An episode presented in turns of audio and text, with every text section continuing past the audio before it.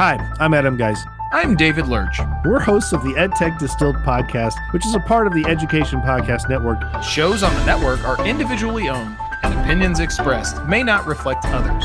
Find other interesting education podcasts at edupodcastnetwork.com.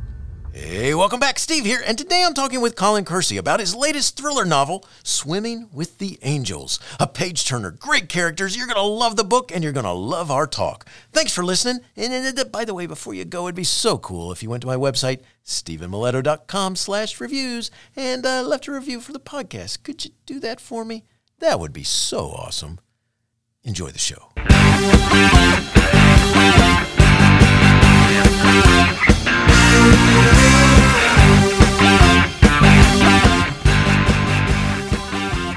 You are listening to Teaching, Learning, Leading K 12, a podcast for educators, helping you help kids achieve their dreams. And now here's Steve with this week's show. Colin Kersey's writing combines hair raising stories and vivid prose with colorful characters. His first novel, Soul Catcher, was published by St. Martin's Press. A former Washingtonian and self described rainophobe, Colin now lives on a sunny island in Southern California where he's employed as global PR manager for a Japanese company. He is a graduate of the University of Washington, Western Washington University, and the novel writing program at Stanford University. He is currently working on a third novel. His work has been mentioned or featured in select news media outlets, including Entertainment Weekly, Washington Post, Library Journal, Publishers Weekly, and Kirkus Reviews. Today we're talking about his latest book, Swimming with the Angels. And let's mention a little bit about Swimming with the Angels. Gray Reynolds' world is violently upended when assassins wound him and kill everyone else aboard a speedboat. He then learns from his dying wife that she helped steal $100 million from a notorious drug cartel. Gray's only hope of staying alive is to disappear. Forced to flee, Gray searches out a remote trout fishing farm in the foothills of the North Cascades that seems to be the perfect hideout. But his identity is not the farm's only secret. Traumatized by the loss of her mother to cancer, a young blind woman believes the mysterious stranger is the man her mother promised would one day come. Her infatuation, however, arouses the desires of her older married sister. Tensions escalate when a tragedy occurs, raising the possibility of the farm's imminent sale and rekindling the cartel's relentless determination to discover Gray's whereabouts. In Swimming with the Angels, Colin Kersey has woven themes of longing and grief, love and sensuality into a thriller of uncommon beauty and depth. Colin, it is awesome to have you here on the show. Thank you so much for joining me and say hi to everyone. Hello, everyone. It's good to be with you. Well, I'm glad you're here, and uh, I got to tell you, I loved your book. It was cool, and uh, I don't, I, I read a lot of books, and uh, um, and a lot of times I read, uh, you know, a section at a time, and uh, I spent uh, most of the night reading your book, and so which is cool. So I, I, I couldn't stop reading. Um, but Thank you. You're welcome. Before we talk about Swimming with the Angels, I got to ask you: Do you have a favorite writer or writers? Well, I grew up with classics like Treasure Island by Robert Louis Stevenson, and I'm still very fond of stories like that. And I went to Hemingway and Steinbeck and the usual suspects. I was fascinated by Conrad and his description of a storm at sea, and similarly by Erich Maria Remarque and his the depth of his emotions in All Quiet on the Western Front. So that's some of the background that I grew up with. And then I've gone on to everything from thrillers by people like John Sandford to literary fiction by people like Anthony Doerr and Mark Helprin. Very cool. Very cool.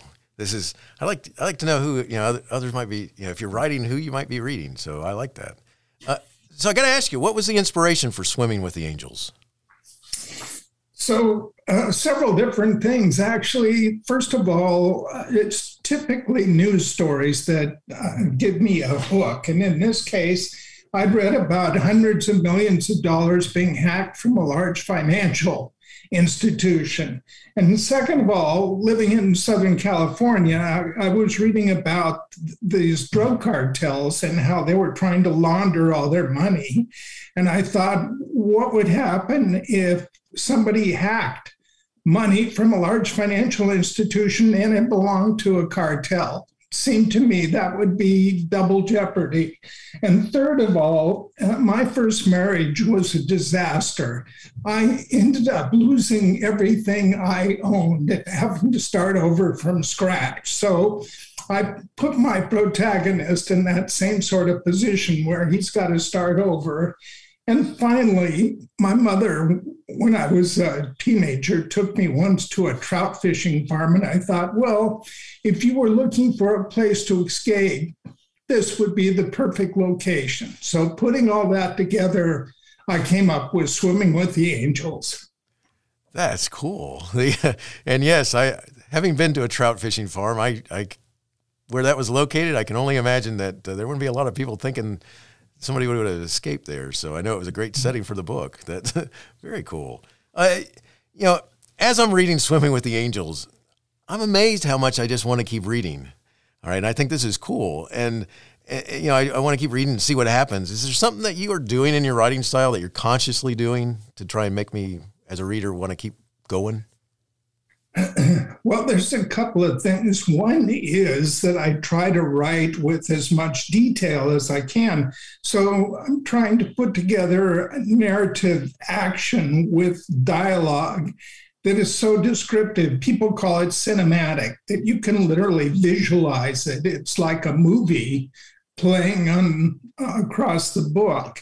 And so that's one of the things that I'm doing. A Stanford uh, professor called it ultra realism, which I really love that term. So I'm I'm trying for that. But then I think also more importantly, there's the depth of the emotions of the characters. I'm I'm trying to get you to identify with what they're going through, whether it's grief or loss or joy or passion whatever it is, I want to invoke that in you as a reader. So I think those two things, putting those together, hopefully, is what attracts readers to my writing.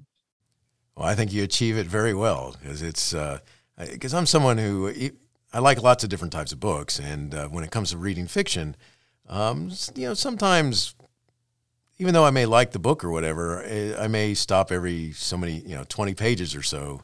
Um, I didn't do that with yours. well, thank you. That's great to hear. You're welcome. The, uh, and I, I got to say this because you know one of the things you do is in your book you fairly quickly have something bad happen, and uh, is this by design or it just happened as you were writing?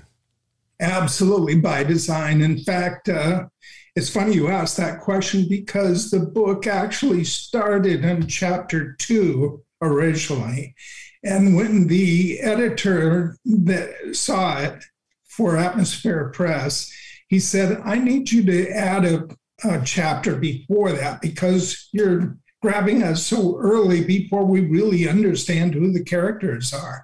So I went back and wrote chapter one and put it in first. So, so it was definitely by design. I wanted to get the readers right from the get go, and I think that's um, probably uh, typical of many writers, especially thriller writers today, is that we we know readers don't have a great deal of, of, of patience you know, they're in a bookstore, they're thumbing through a book, they're trying to figure out what they're going to spend their 15, 20 bucks on, and it better come pretty fast. Otherwise, they're going to set it back down. So, definitely by design.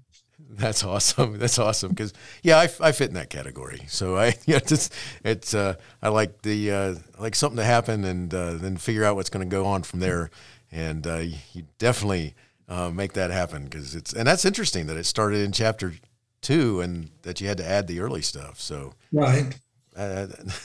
That's cool. The uh, um, so I got to I got to tell you, I like Gray. Gray is a very likable character. I mean, could you talk about how you decide what each of the people in your story will be like? I mean, I there's a character named Stu. He's good to not like, you know, and he and he's not the really he's not the bad guy, you know.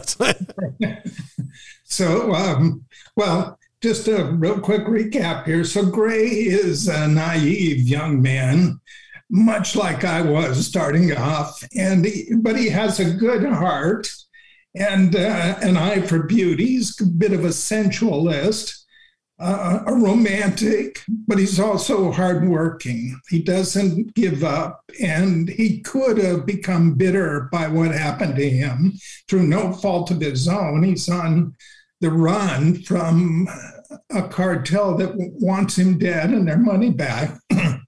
and so he, he's Mr. Good Guy, but he's not flawless either, as people will discover. He has uh, he has his own flaws and and I try to make my characters that way. Nobody's totally evil. Well, there's one character that's pretty close to evil, but even her, I try to make, uh, you know, some. You can kind of see how she would get there. Which, by the way, this cartel hit woman that I created was actually drawn upon a real person.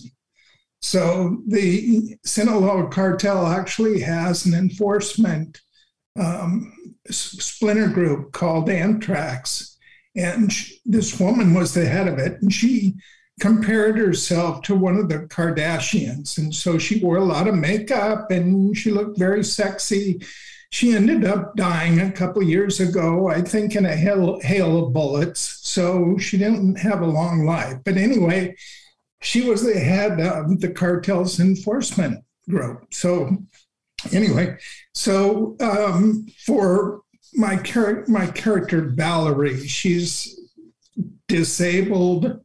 She has a lot of flaws, but she's also very sympathetic. She's somebody that we want to pull for. She's her only friend is her seeing eye dog, and she's trapped on this farm and um, dismissed by her family. It's just you know, she's in a horrible predicament. Gray shows up and she thinks, aha, this is my ticket.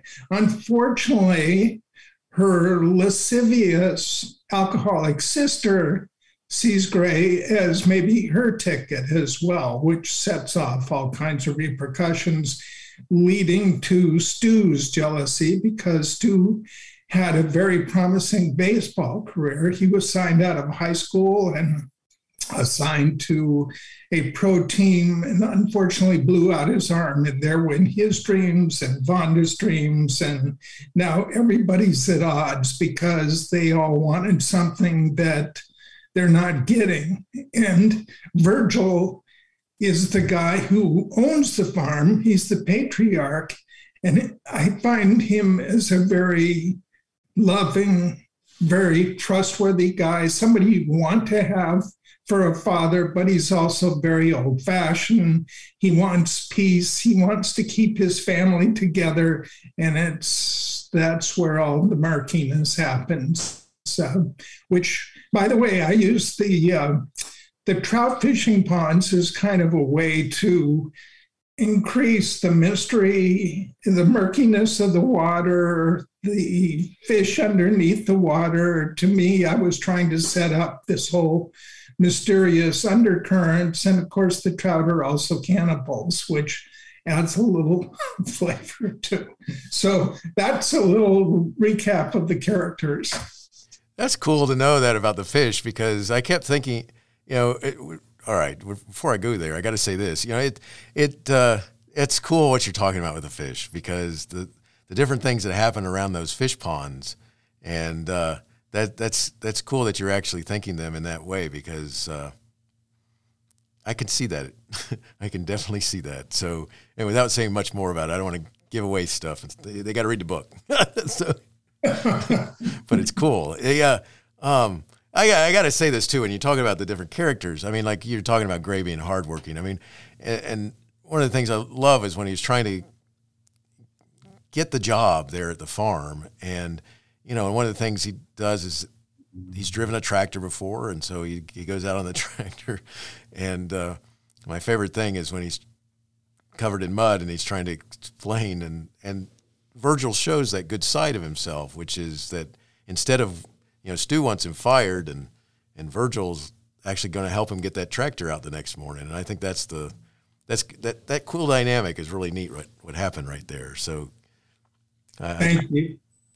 Yeah, we all, we all need grace, right? So that's what I thought was cool about that was that it's like you know, and it showed how you know, he was just trying to get it done, and keep doing it. And even though should have known that there's it's going to be a little too mucky out there, but uh, I I I don't know. There's just something all about that scene. Maybe it's because uh, um, kind of you know whether you've ever driven a tractor or not doesn't matter. It's it's if ever you meant well, but it didn't turn out the way you meant to do it, whatever it is. You know exactly. And by the way, uh, I did drive a tractor for years in high school. So the scene is actually written with some authenticity. So there's more than once I got stuck on my tractor and had to be rescued. Nice, nice. That's that's got to be humbling in itself. Don't want to go ask somebody for help out of this. Give me a break. uh, excellent. I, all right. So you know, one of the things that uh, um, speaking of characters, I mean, you created like you've um, mentioned just briefly one that's blind. I mean, was there a reason for uh, for doing this with a character? Well, there's something um, stupid about me, I guess, that I keep putting myself in these challenges. My first book, Soul Catcher, had a deaf boy, and this book features a woman who's blind. And it's not easy when you don't have those characteristics yourself to write from their viewpoint. So it takes some research and also just a lot of understanding. What would that be like? And the reason I do it is, I, first of all, I really admire people who are disabled. I mean, just getting out of bed in the morning, they're accomplishing more than a lot of us have to face during our typical day. So I find them to be very brave people, and uh, I really admire that. I, as it happens, I developed my own disability, nothing as bad as being blind or deaf. But when I was still in my 40s, I uh, came down with this voice disability. I have an essential tremor that I was diagnosed with. And it's been getting worse since then. And given that in my job, I was supposed to be a spokesperson, it made it you know, difficult. So I had to turn more to writing and leave the speechifying and so forth behind, which has mostly turned out to be a good thing, except for interviews like this where you've got to suffer through my voice. What's worse is I'll go out to dinner or for a drink somewhere, and as the noise builds behind me, my my voice can't keep up with it, and it just cuts out totally, so that I can't be heard, which is maybe a good thing. I don't know. Anyway, so that's where that came from.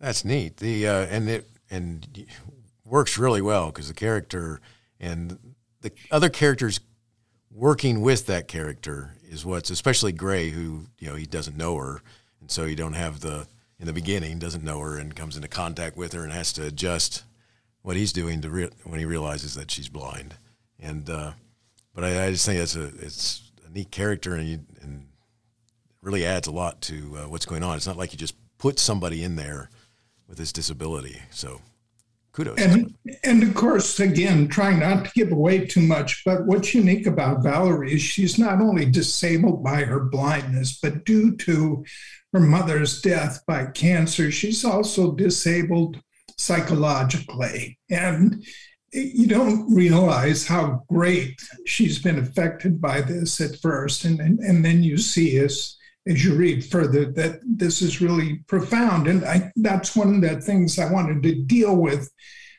in my novel is that, first of all, a mistake by your spouse, however innocent, can have profound effects. But, but second of all, loss, whether it's from a job loss or a, a family member dying or whatever it is can have effects that just the repercussions ripple through your life and can destroy people and certainly destroy marriages or happiness and so forth. And so that's one of the areas that i wanted to explore in swimming with the angels.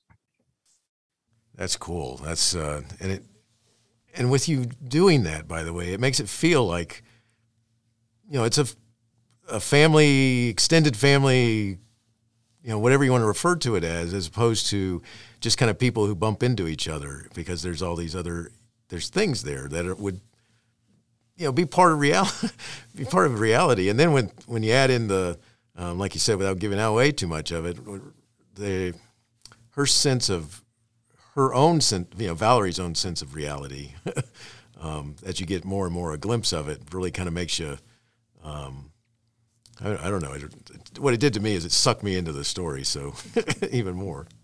You know, there's, I'll add something here if I can. I took these classes at Stanford in the online novel writing program, which was very helpful. And all the professors were novel writers themselves. One of them had asked us as an exercise to write a chapter or scene with one of our characters that was not the main character and who didn't have a speaking part, but write it as if they were suddenly the main character. And that's how Valerie uh, kind of took off and became a more major role in the book with her own speaking parts and so forth was I wrote this chapter and read it for the class and everybody kind of went wow where did that come from and it was valerie just trying to get out show me who she was and from that point on she became much more you know major character in the book that's awesome that's cool that you had that uh, you read it to the class and such as as you were figuring these things out. I love that. That's awesome. Well, she's a cool character. I got to tell you. Um, you know, let's let's do this for a minute. Can you talk about writing thrillers? I mean, what is something that you have to keep in mind when you're, doing that type of story? So, um, the trick for me to building a suspenseful story is, like I said earlier, is to to take detail and mix it in with emotions that we can all recognize, whether it's happiness, grief, loss, whatever it is, mix those together with something that is out to get you. It's either going to hurt you, eat you, kill you. There's some that that's how you make a thriller, and then you ratchet up the suspense. So wherever it starts out, and usually, as in my case, you you starts out with a, a big bang. And then, of course, the story develops and you find out more about the characters and what they're going through. But always in the background is this sense that the thing beneath the thing is coming along behind you and don't look over your shoulder because it might be gaining on you. so that's how it works in Jaws. And that's how it works basically in every thriller is to to ratchet up the tension until it hopefully there's a satisfying conclusion and the reader says, Oh, didn't see that coming, but that makes total sense.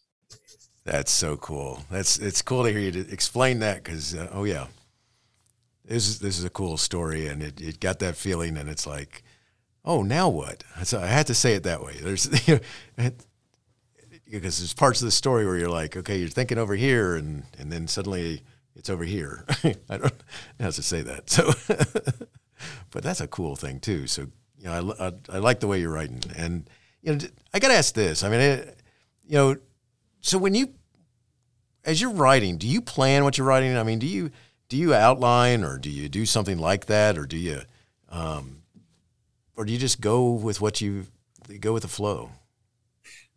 I discovered with my first book that if you just go with the flow, you can have this thing suddenly sprouting off in all different directions. In fact, I learned a term for it. It's called spaghettiing. So as a first time novelist, um, when I wrote Soul Catcher, initially that first hundred pages just kind of rocketed and everything was going strong. And then all of a sudden it started going off in a multitude of directions. And I realized that I had to control this. And that's when I discovered that I needed to have some kind of a map. So uh, to use the map as a a, a, visual idea. If you're starting out from Los Angeles and going to New York, you may not know all the stops you're going to make or how much time you're going to spend in each one or who you're going to meet, but you have a plan. You're going to end up more or less here. And sometimes it's a vague here. It's somewhere in New York, but you don't know exactly how or why. So that's what I try to do. I, I then stage it out. I know there's, and again, this is something you learn as a novelist that typically people are looking for three acts, you know, big boom in the beginning, and then a development section in the middle, and then a climax in the third part. That can be radically different how that looks, but that's basically the organization of most novels, most movie, movies, plays, you name it. So as you learn those things, you learn that it's wise to think ahead and to put down at least a, some kind of a plot outline, however loose it is, just to keep from going off the rails because it, it can happen easily where you're suddenly down some dark road without a flashlight going, What the heck happened here? Sorry, that's funny. I can I can only imagine. Yes, it's uh, or back yourself into a corner and suddenly get two people in the same place that shouldn't be in the same place or something like that. That's right. A lot of what goes on for writers, I think it's not just day to day zipping pages out, it's thinking, which, by the way, can be hazardous to your health because if you're driving a car not paying attention, or if you're not worse, if you're not paying attention to your spouse, in the back of your mind, you've got these characters and plot lines going, well, it can be hazardous to your physical, if not emotional health. So that's one of the dangers of being a writer. that's interesting because I can see how that happens too. If you're, you're kind of trying to be the person, you know, or be the the scene or feeling the emotions of the scene, and the other person's trying to talk with you or wondering why you're off on another planet. uh, That's it, exactly. Nice, nice. Uh, Colin, this is cool. I, I got to tell you, this is because uh, I, I, I love your book, Swimming with the Angels, and uh, by the way, beautiful cover, um, really cool cover. And uh, yeah, I really liked it too. Thank you. You're welcome. That is that is an awesome cover. I, I um, but before we go, I got to ask you: Do you want to give everybody like a little synopsis of your first book, Soul Catcher? You referred to it a couple times. Sure, would love to. So, Soul Catcher came about uh, again based on a news story I had read about. Uh, I lived in Seattle at the time, and I read this little article about two boys that drowned, washed up on the shore of an island there, and their bodies were wrapped in fishing line, which nobody could figure out how or why this would have happened. So, I was thinking about how would that happen? Would the boat have spun somehow? And then that Christmas, I received one of those letters that recaps, you know, your friend's life.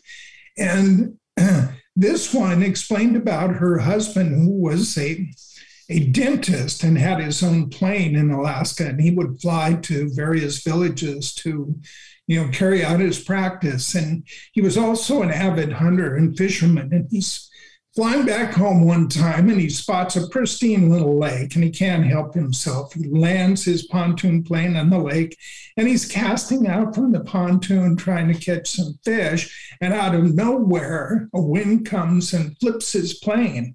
He nearly drowns. He made it to shore where a couple of Inuit tribes people rescued him and took him back to their village. Otherwise, he would have died.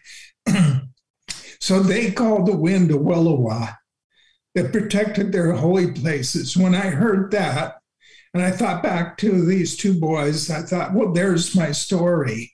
And so I did a great deal of research. Fortunately, I knew I had met numerous Native Americans up in the Washington area and had grown up next to a reservation and done some interviewing and so forth. So I had some background to draw on, and I I created this elderly Indian shaman from the Canadian subarctic who's the last of his tribe, and he comes to the Seattle area to find his long lost daughter. And before he can, he's murdered by some thugs in Seattle. And he calls on the spirit wind for revenge. So the spirit wind comes rocketing down to Seattle and it's capsizing sailboats and knocking panels off skyscrapers and, and creating mayhem. And of course, no one believes there are spirit winds. So the weathermen and the news people are all talking about how there's fluky weather conditions going on as usual in Seattle. So, you know, people are dying though, and some of the people that are vi- victims, like a woman who's lost her dog and almost died herself, wants to get to the bottom of this. And I, I again, I have a, a disabled character, a 13 year old boy who's deaf, but he can hear the wind. And the wind speaks to him, and it's eventually going to make him a sacrifice. He's scared and he tries to tell his mother, but she thinks he's crazy.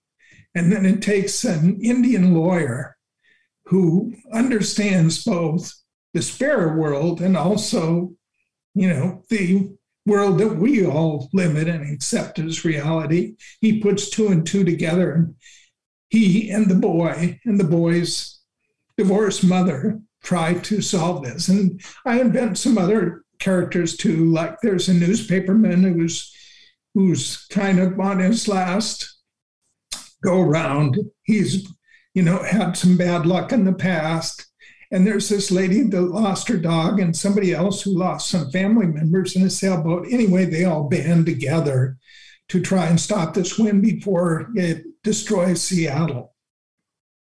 That is awesome.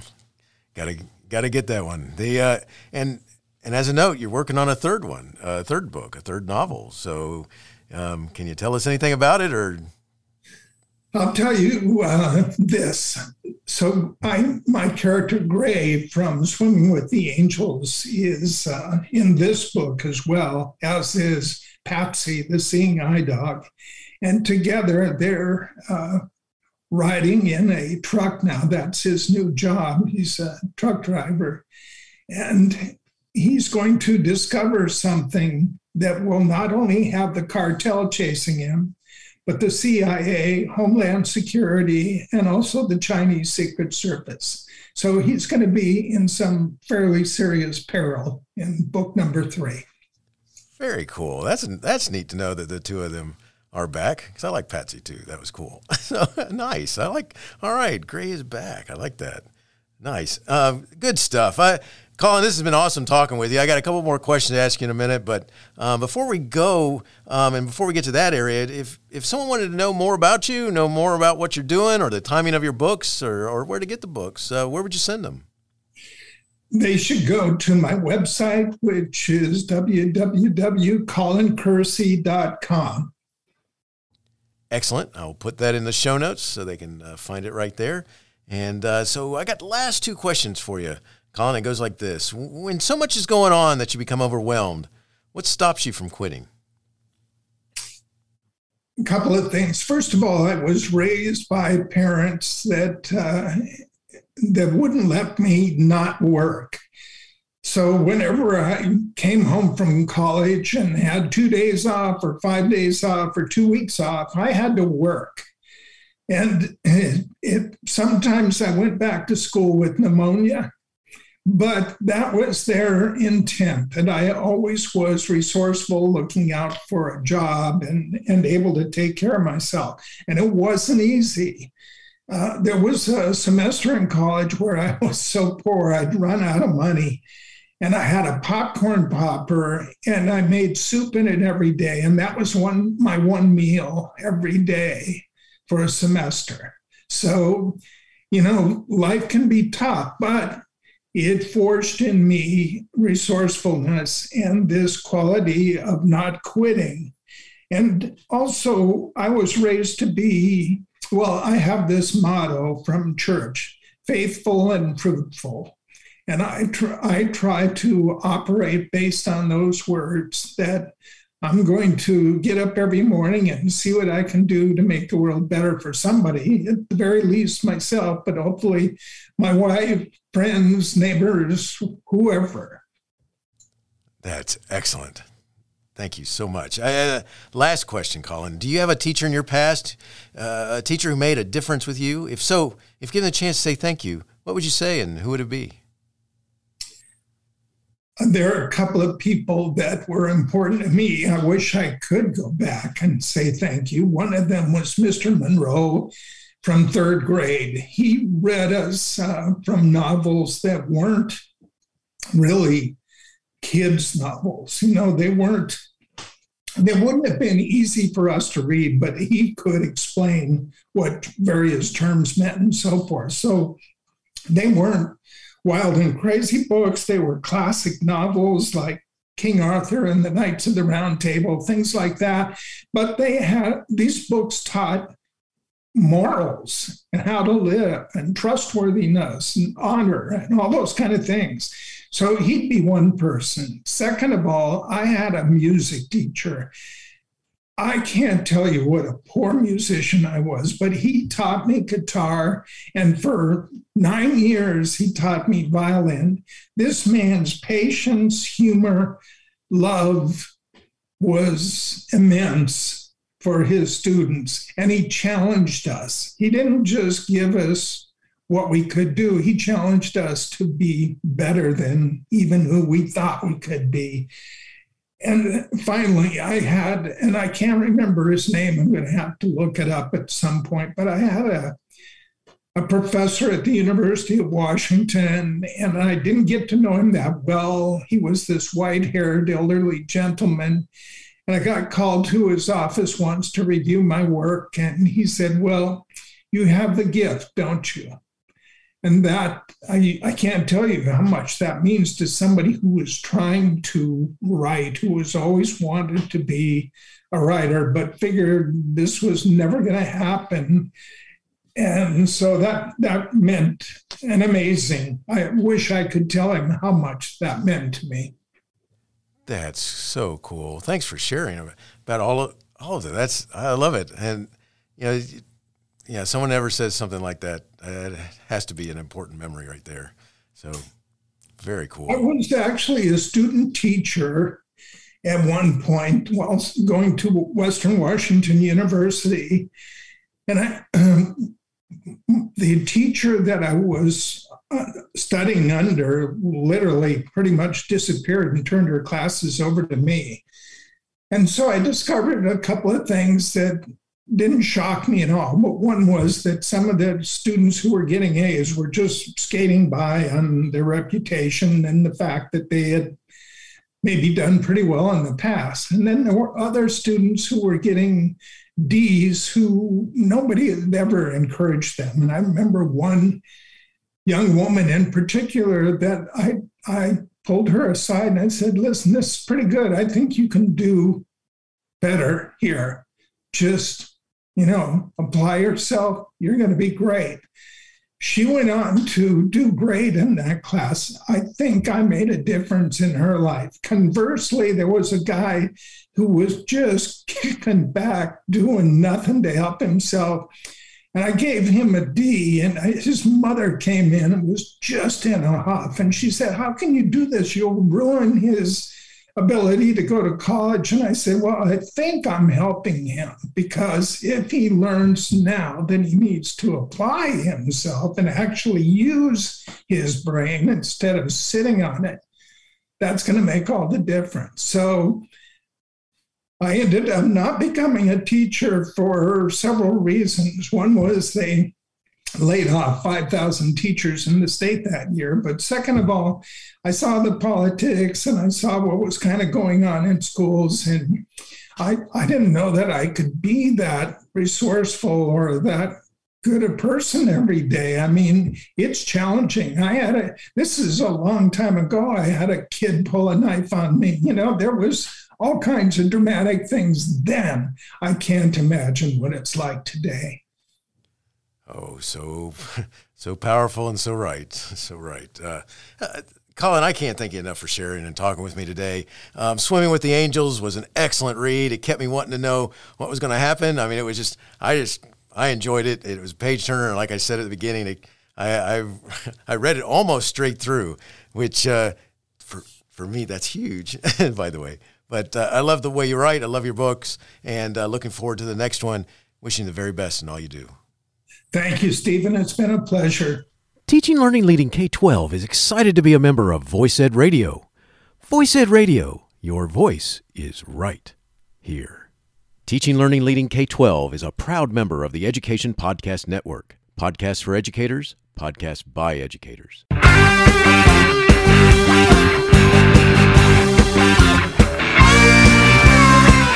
The opinions expressed on Teaching Learning Leading K 12 are those of the guests and host. Teaching Learning Leading K 12 is intended to share ideas, advice, and suggestions for classroom teachers and school administrators. Teaching Learning Leading K 12 is produced for educational purposes. Thanks for listening, and I hope you'll share it with your friends.